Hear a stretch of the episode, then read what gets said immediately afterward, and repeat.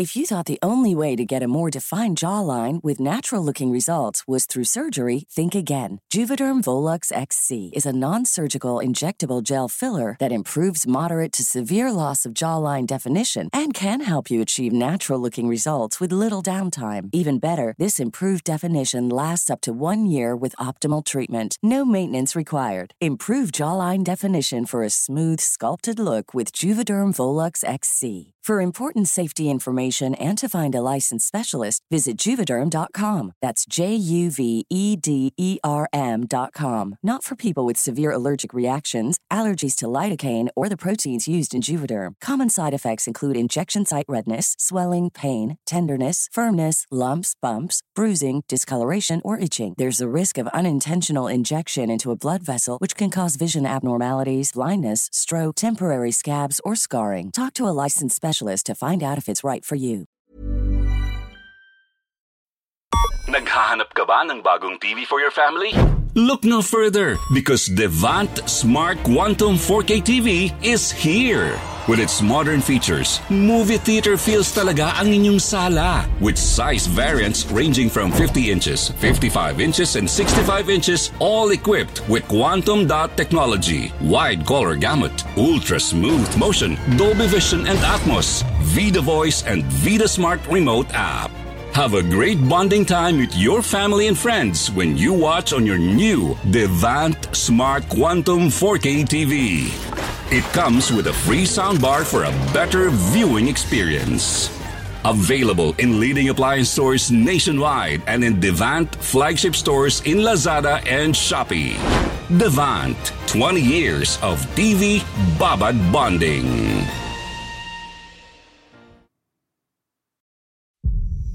Nakapasok dito sa bahay namin? Bahala ka na sa buhay mo. Pero may sorpresa ako sa'yo. Tay, sandali lang!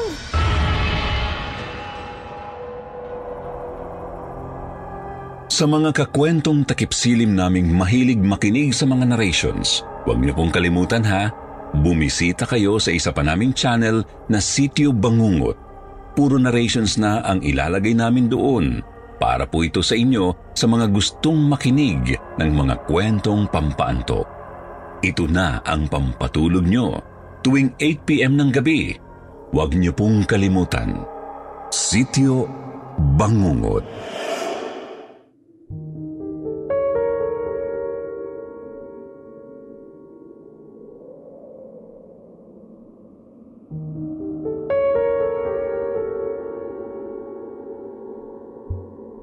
Magandang gabi Sir Marville. At sa lahat ng mga tagapakinig ng subscribers ng YouTube channel ninyong Kwentong Takip Silim. Please call me by the name Jexter. Isang resident nurse sa isang private hospital dito sa bandang Fairview, Quezon City. Ang kwentong ibabahagi ko po sa inyo ay ikinuwento lang din sa akin ng kasamahan ko sa work na isa ring nurse, si Amy. Si Amy po ay nagkaroon ng mental health problem noong panahon na nasa college siya at nag-aaral pa lang ng nursing. Nagkaroon raw siya ng hallucinations noon kaya napilitan siyang magpatingin sa isang psychiatrist. Doon nalaman ni Amy ang tungkol sa kwento ng isa ring aspiring nursing student na nagpatingin din sa same psychiatrist na nilapitan niya. Itago na lang natin ang nakilalang babae ni Amy sa pangalang Donna.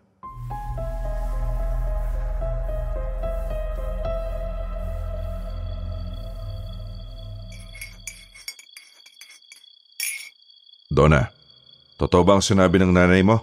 Bumagsak ka raw sa nursing board exam? Oo, Tay. Kaninang hapon lang lumabas ang resulta. Hindi ako pumasa eh. Magte-30 anyos ka na. Kailangan pa ba magiging nurse para makapag-abroad ka na? Sasayang ka lang ng oras at pera eh. Tay, alam ko naman ang hirap ninyo. Kaya nga halos sampung taon ako nag-aral ng nursing dahil wala tayong pera.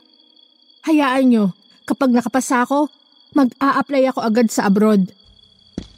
Gawin mo. Hindi yan puro kadada. Kulang ka sa gawa eh. Simpleng board exam, hindi ka makapasa. Nasaan ba utak mo? Nasa paa. Na-high blood na naman ako sa yung babae ka eh. Rarakit tayo, Tay. Para may pera tayo. Para may pong board exam ako sa susunod. Huwag kayong mag-alala, Tay. Makakapasa na ako sa next board exam. Magiging nurse din ako. Promise. Pero hindi na naman pumasa sa nursing board exam si Donna nung nag-retake siya nito. Doon na siya nagsimulang kamuhian ng mga magulang niya.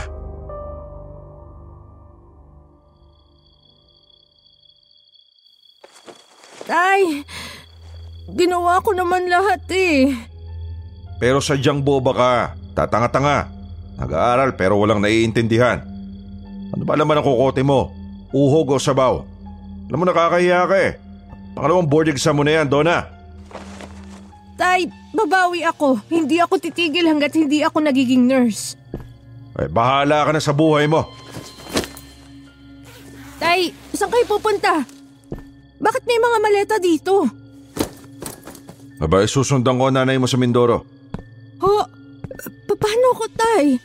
Sino kasama ko dito sa bahay? Ay, ewan ko. Bahala ka na. Gurang ka na. Ikaw na dumiskarte sa renta at pagkain mo. Alas na ako. Tay! Tay, sandali lang! Mitiwan mo ko. Hina-high blood na naman ako sa'yo eh.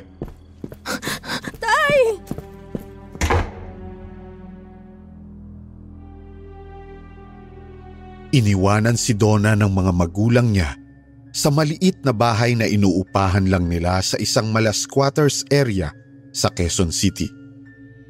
Pero hindi yun naging dahilan para tumigil si Donna sa pag-abot sa pangarap niya. Ginamit niya ang alam niya sa pagne-nursing para mabuhay. Isang araw, gumising si Donna. Kumain at naligo.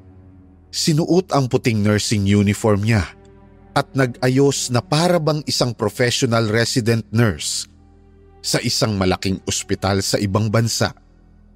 Kinuha niya ang sphygmomanometer niya. Sinabit sa leeg ang stethoscope at nagsimula siyang magbahay-bahay. Kumatok siya sa mga bahay ng mga matatandang may sakit na hypertension at inalok ang mga ito na kunan ng blood pressure sa halagang 20 pesos lang. Kung saan saang looban siya nakarating at marami ang nag-akalang isa siyang registered nurse dahil sa ayos niya. Sa 20 pesos kada BP na ginawa niya sa mga looban, kumita siya ng mahigit isan libong piso kada araw. Ganoon karami ang nagtiwala sa kanya kahit na medyo sablay minsan ang reading niya sa pagkuha ng BP. Hanggang sa isang araw,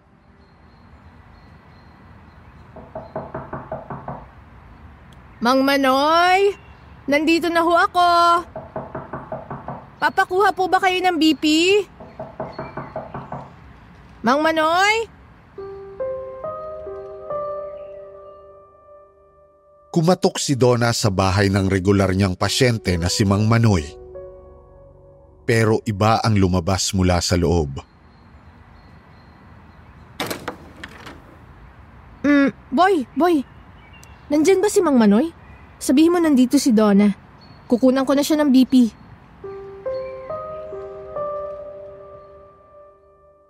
Ngumiti ang pitong taong gulang na batang lalaki bago nito hiniklat ang nakasabit na stethoscope sa leeg ni Donna at tumakbo ng sobrang bilis papasok sa makipot na bitukang manok na parte ng looban. Hinabol ni Donna ang maliit na bata. Boy! Boy! Ibalik mo yung stethoscope ko! Akin yan! Pumasok sa isang madilim na gibang barong-barong ang bata. Pumasok din si Donna para kunin ang stethoscope niya. Boy! Akin na sabi ang...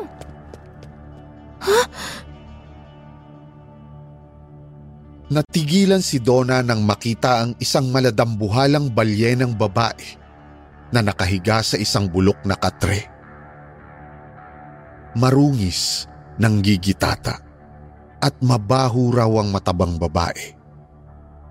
Amoy tae raw ito. At ang buhok nitong puro uban na, dikit-dikit na raw sa naglalangib na anit ng matanda parang isang taon daw na hindi pinaliguan ang babae. Nagulat si Donna nang makita ang hawak ng ubis na lola. Pa- paano? Hawak-hawak ng ubis na matandang babae ang stethoscope niya. Paano napunta sa inyo yung stethoscope ko? Nasaan na yung... Yung... Sino? Yung batang lalaki. Nurse ka? Ha? Ah, aha. Talaga nurse ka? Hindi pa, pero ah... oho, nurse ako. Nurse. May sakit ba kayo?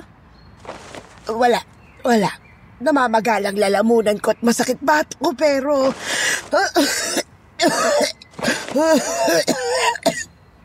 Gusto niyong ibipi ko kayo? BP? Oho, 20 lang. 20? Agad daw na nilapitan ni Donna ang ubis na matanda at kinuhana ng BP ito. Hindi halos magkasya ang pressure cuff sa malaking braso ng nanggigitatang matanda. Pero nagawa pa rin kunan ng BP ni Donna ito.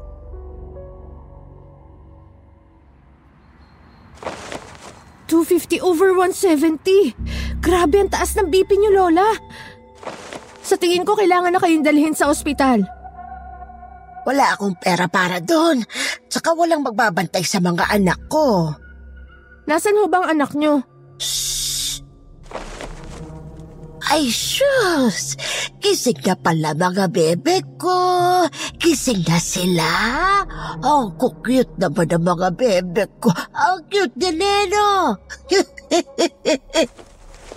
Lola, sino kausap niyo? Ang mga anak ko. Nasaan sila? Ay ano, hindi mo ba sila nakikita? Ang dami-dami nilang nakatitig sa'yo.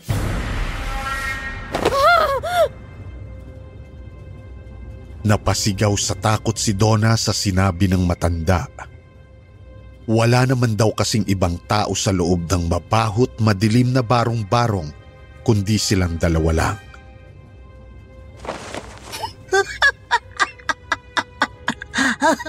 May nakakatawa ho ba?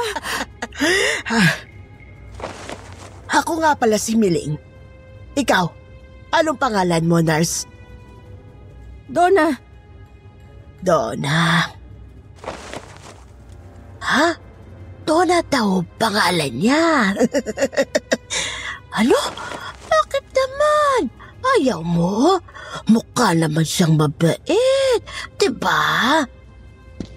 aling miling nga, alis na ho ako. Akin na ho yung bayad ninyo. Aalis ka na agad? Tinatakot niyo ako eh. Sino bang kausap niyo dyan sa sahig kanina pa? Mga anak ko nga. Baliw na matanda. Hindi ako baliw. Akin na ho yung bayad sa BP. Magbabahay-bahay pa ho ako eh. Wala akong pera doon eh. Ho, sana sinabi niyo kanina pa. Hindi yung nag-aksaya lang ako dito ng oras. Aalis na ako. Pero may sorpresa ako sa'yo.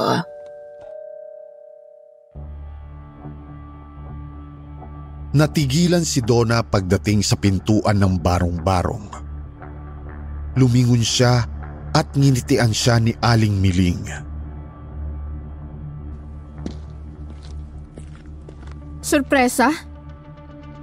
Oo, sorpresa raw, sabi ng mga anak ko. umalis si Donna ng hindi bayad sa serbisyo niya. Pinagpatuloy niya ang pagbabahay-bahay at kumita siya ng malaki nung araw na yon. Pagkatapos maglibot-libot, ay nagpa siya ng umuwi si Donna sa bahay nila. Laking gulat niya raw nang buksan ang pinto.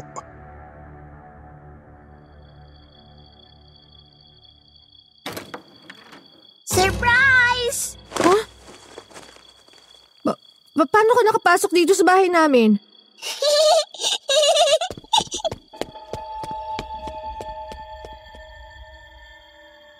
Tumakbo mula sa loob ng bahay nila Donna ang batang lalaki na nang agaw ng stethoscope niya kaninang hapon.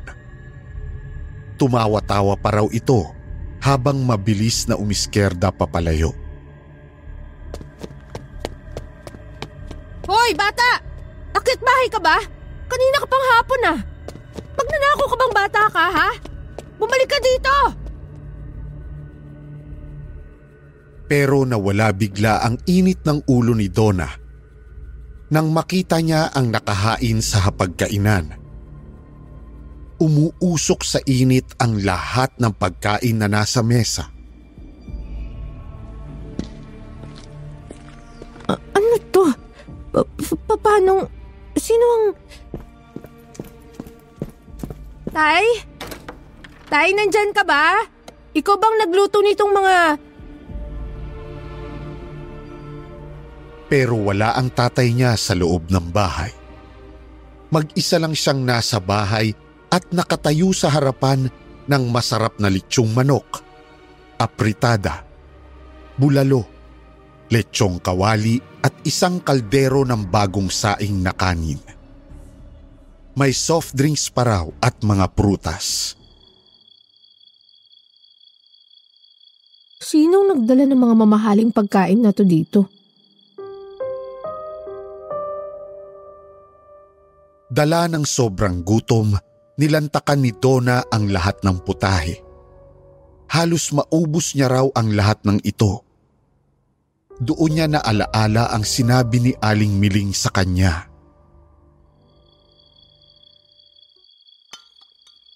Ito kaya yung sorpresa na sinasabi ni Aling Miling? Kailangan ko magpasalamat sa kanya. Nang sumunod na araw, maagang pinuntahan ni Donna si Aling Miling. Sa daanan papasok sa bituka ng manok ng looban, ay may napansin si Donna na pinaglalamayan.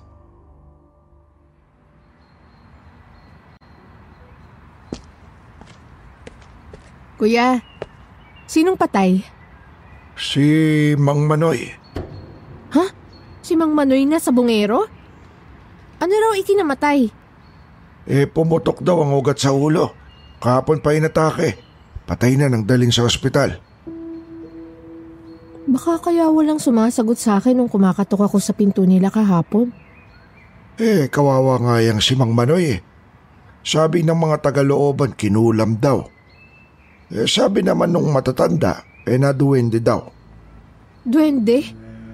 Bago yun ah. Nakakamatay bang mga duwende? Aba oo. Sabi ng tiyahin kong albularya, mas matakot daw ako sa duwende kaysa sa mangkukulam. Eh malakas siyang si Mang Manoy dati. Nangangalakal pa nga ng bakal yan dati eh. Eh bumagsak ang katawan at nagka-high blood simula nung hiwalayan niya at iwanan ng asawa niya. Sino bang asawa niya? Eh di si Aling Miling. Si Aling Miling? Oo, yung balyenang nakatira sa bituka ng manok. Yun ang dating asawa ni Mang Manoy bago nagkasakit. Naintriga si Donna sa nalamang chismis mula sa kapitbahay ni Mang Manoy. Sinadya niya pa rin si Aling Miling para pasalamatan ito.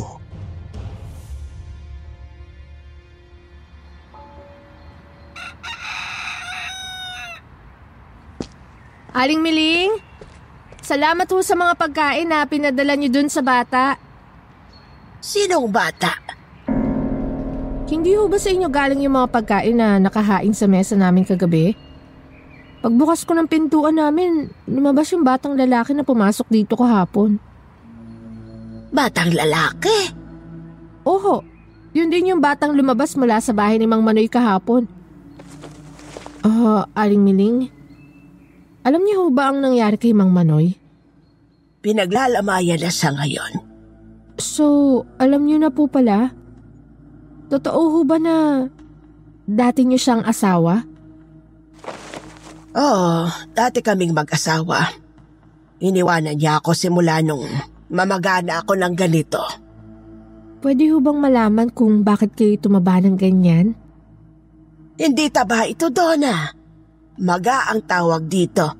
Na maga ang buo kong katawan dahil pinarusahan ako ng mga anak ko. Grabe namang parusa yan. Anak niyo ho ba yung batang lalaki na pumasok dito kahapon? Nakikita mong mga anak ko. Kung anak niyo yun ang agaw ng stethoscope ko kahapon, oho nakita ko siya. Kaya nga ako napadpad dito sa inyo. Pasensya na, Donna. Malilikot at mapaglaro talagang mga anak ko. Si Manoy, pinaglaruan rin kaya nagkaganon yun. Ha? Paano pinaglaruan? Donna, pwede ba akong makiusap sa iyo? Ano ho yun? Pwede mo ba akong alagaan pagkatapos mong magbahay-bahay? Para may kasama naman ako bago ako matulog sa gabi. Iba na kasi ang pakiramdam ko ngayong araw na ito eh. Ah, yun lang ho ba? Okay, sige po, walang problema.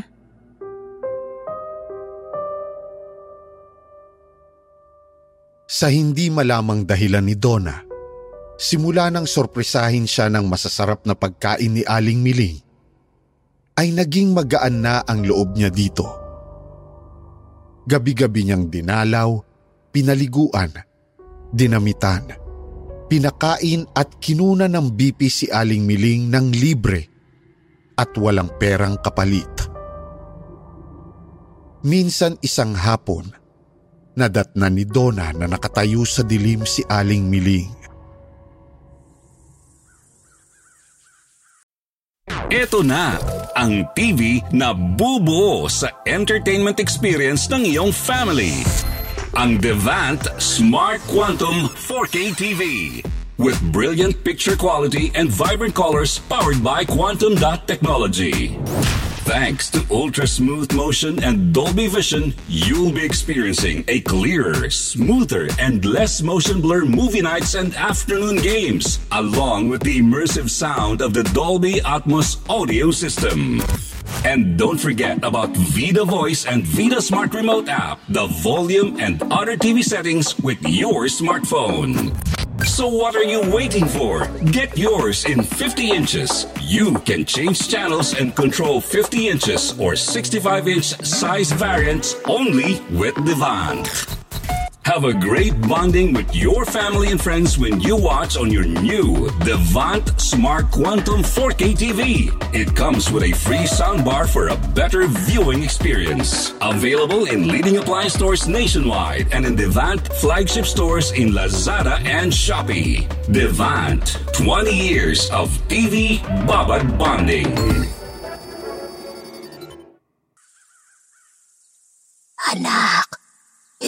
Ko pwedeng gawin sa kanya yon.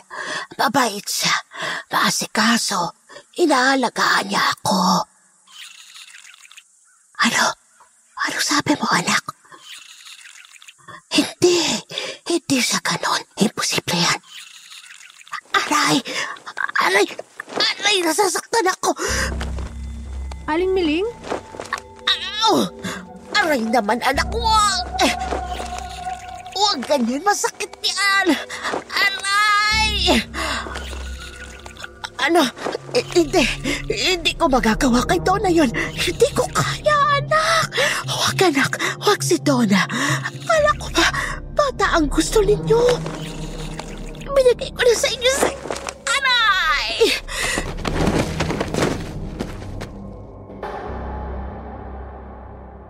Biglang bumagsak sa sahig si Aling Miling.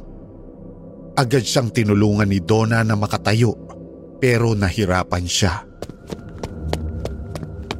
Tulong! Mga kapitbahay! Tulungan niyo kami! Si Aling Miling! Anong sinisigaw mo dyan, Donna? Hindi ko kayo kayang itayo. Sobrang bigat ninyo. Humihingi lang ako ng tulong sa mga kapitbahay nyo. Walang tutulog sa atin. Bakit naman ho? Dahil takot sila sa akin. Bakit sila matatakot sa inyo? Takot sila sa mga anak ko. Sino ba talaga yung mga anak na sinasabi nyo? Ang mga alaga kong duwende. Biglang natigilan si Donna sa narinig. Napaatras siya at naghanap ng liwanag sa siwang ng mga biyak-biyak na yero ng barong-barong. Duwende? Oo, mga duwende. Maraming maraming duwende. Iba-iba ang kulay. Pula, itim, berde, dilaw, puti. Bata pa lang ako kalaro ko na sila ng bahay-bahayan. Naanay ang tawag nila sa akin. Anak naman ang tawag ko sa kanila. Nang makilala ko si Manoy, nagselos sila. Nilayuan nila ako. Pero nang tumanda ako at naghirap kami ng asawa ko, nagbalik sila. Silang lahat. Doon nila ako pinainan ng ginawa kapalit ng mga nakakatakot na bagay. Tulad po ng... Bibigyan nila ako ng pambayad sa utang naming mag-asawa. Kapalit ng isang bata. Bata? Yun ang gusto nilang kainin. Buhay na bata. Kaya minsan, nagaya ako ng batang kalye sa labas. Si Carlito. Sino si Carlito? Uli lang bata na palaboy sa daan. Siya ang ibinigay ko sa mga anak kong duwende. Carlito? Hindi ko na nakita si Carlito mula nang iaalay ko siya sa mga duwende. Hindi pa nakontento ang mga anak ko. Ngayong gusto nila, ikaw naman ang ialay ko sa kanila. Ako? Seryoso ba kayo? Kaya galit sila sa akin ngayon. Sinasaktan nila ako. May tumutusok sa dibdib ko para akong inaatake sa puso. Ayaw nilang tumigil hanggat hindi ka nila nakukuha. Donna, anong gagawin ko? Huwag kayong masyadong mag-isip. Magpahinga na kayo. Kung ano-anong sinasabi nyo. Donna, saan ka pupunta? Bukas na ako babalik. Magpahinga na kayo. Nabagabag si Donna magdamag dahil sa sinabi ni Aling Miling. Nang sumunod na araw, maaga siyang gumising para magbahay-bahay sa looban. Nang sumapit ang tanghalian, ay nagpasya siyang bumili ng sinigang at lutong kanin sa karinderya para dalhin sa bahay ni Aling Miling. Aling Miling, nagdala ako ng tanghalian natin. Oh, tulog pa kayo? Alas 12 na ho ah.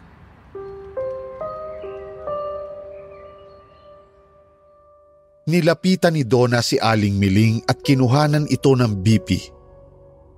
Maya-maya pa ay natigilan si Donna nang makita ang mga kamay at talampakan nito na kulay talong na.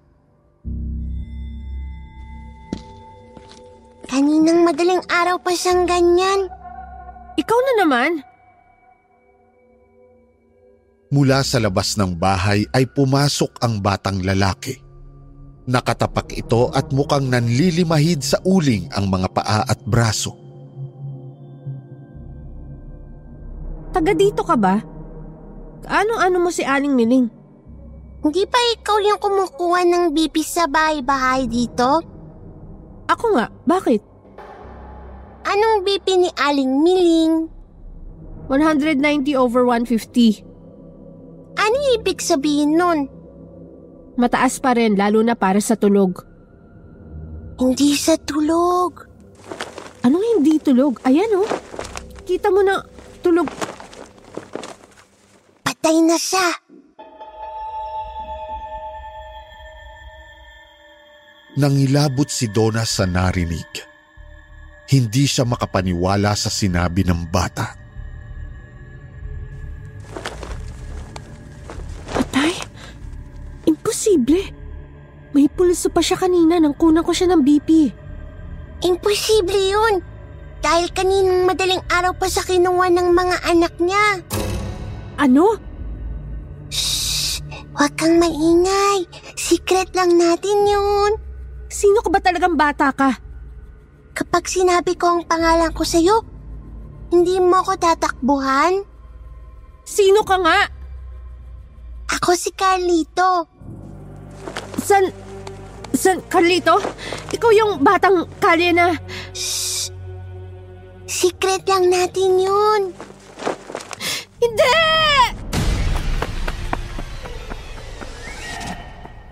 Nagtatakbo sa sobrang takot si Donna papalabas sa barong-barong ni Aling Miling.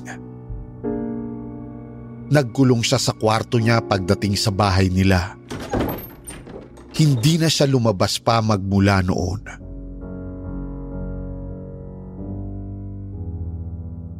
Lumipas ang maraming buwan. Hinanap-hanap ng mga matatandang nagpapabipi si Donna pero hindi na siya natagpuan. Hanggang isang dapit hapon, dumating ang tatay ni Donna mula sa Mindoro.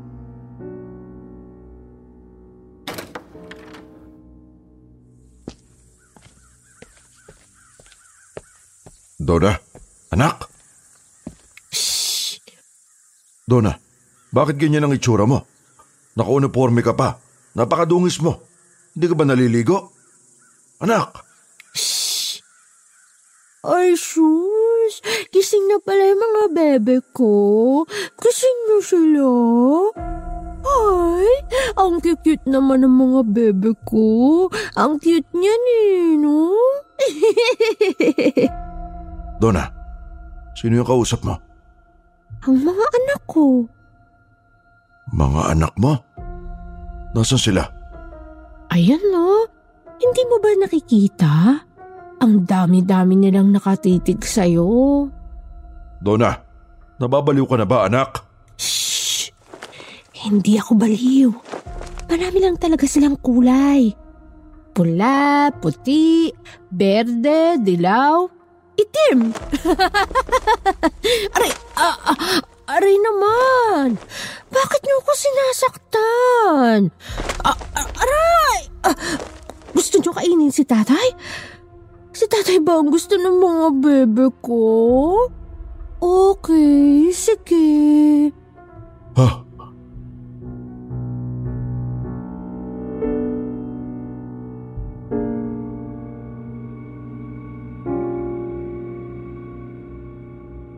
Tuluyan nang nabaliw si Donna, Sir Marville. Sang-ayon sa kwento ni Amy na kasamahan ko sa trabaho, nakilala niya pa raw ang tatay ni Donna dahil ito ang nagdala minsan sa psychiatrist na gumagamot sa kanila. Nakailang session din daw si Donna sa psychiatrist. Malungkot man ang tinahak ng buhay ng aspiring nurse na si Donna, ay hindi ito dapat kaawaan sabi ng doktor. Dahil biktima lang daw ito ng paranormal activity. Kayo po ba? Naniniwala rin ba kayo sa mga duwende? May mga kakaibang karanasan din ba kayo sa mga duwende? Anong kwento ninyo ang tungkol sa kanila? Totoo bang nakamamatay ang mga duwende? Kung ako ang tatanungin, mas naniniwala pa ako sa Panginoong Hesus, sa Diyos Ama at sa Espiritu Santo. Mas doon ako naniniwala at pumapanig dahil walang sakit na hindi nagagamot ng Diyos Ama. Hanggang dito na lamang po. Pa-shoutout na lang po sa lahat ng nurses dyan sa Pilipinas o sa ibang bansa. Mabuhay ang mga tulad nating nurse. Maraming salamat po.